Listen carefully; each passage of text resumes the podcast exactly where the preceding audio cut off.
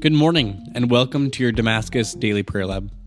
My name is AJ D'Angelo, a missionary here at Damascus, where we are working to awaken, empower, and equip a generation to live the adventure of the Catholic faith.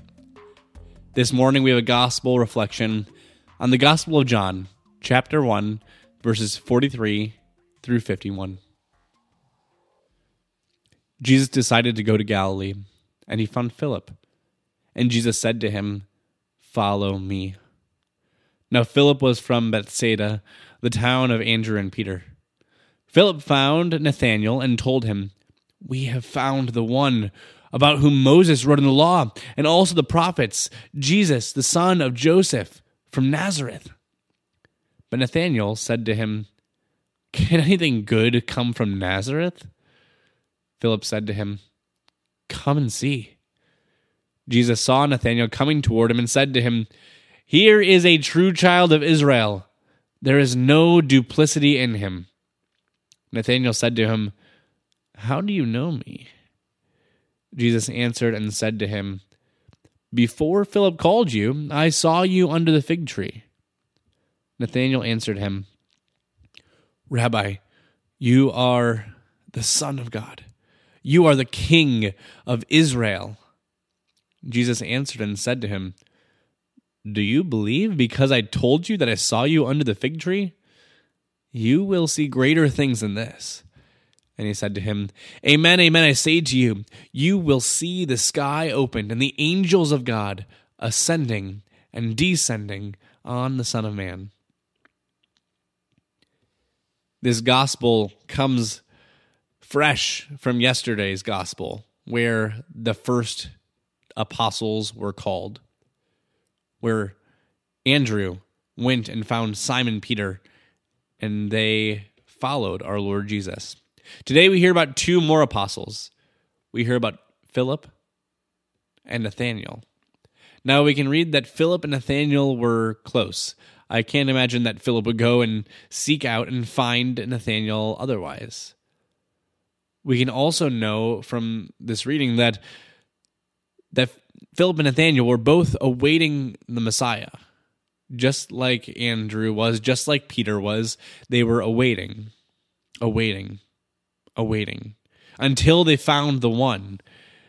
But Philip found him and brought Nathaniel the good news. But Nathaniel, seeing with worldly eyes, is put off by one detail Nazareth.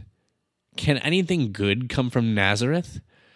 I have to imagine that Nazareth was a podunk, backwater, no name country town in the regions of Israel. Can anything good come from Nazareth? I'm sure some people have thought to themselves, can anything good come from Centerburg, Ohio? Well, brothers and sisters, you hopefully know as well as I do that the Lord is present even in the most obscure of places. And the Messiah truly did come and live in Nazareth. God, Jesus Christ Himself, decided that He would become flesh, that He would be incarnate, that He would take on our humanity, that He would be both God and man, and that He would live in Nazareth. He would live in Nazareth, not in the holy city of Jerusalem, not in the powerful Roman Empire, in the capital of Rome, where he could take control of everything. He decided to grow up and live in Nazareth. God decided that he would establish a summer camp and a retreat center in Centerburg. God's ways are not our ways. God's ways, in fact, are so much better than our ways. And we read today that when we trust in God's ways, when we have faith in God, then we will see more amazing, that we will see greater things than the simple things that He's shown us before. We read at the end of this reading That Jesus says, I say to you, you will see the sky opened and the angels of God ascending and descending on the Son of Man. Brothers and sisters, when we trust in God, when we have faith in our Lord Jesus Christ, we too will see amazing, wondrous, powerful, transformative things. Heaven is open to us. We can ask our Father for anything. And if we ask it in the name of our Lord Jesus, He'll give it to us. This has been a gospel reflection on the Gospel of John.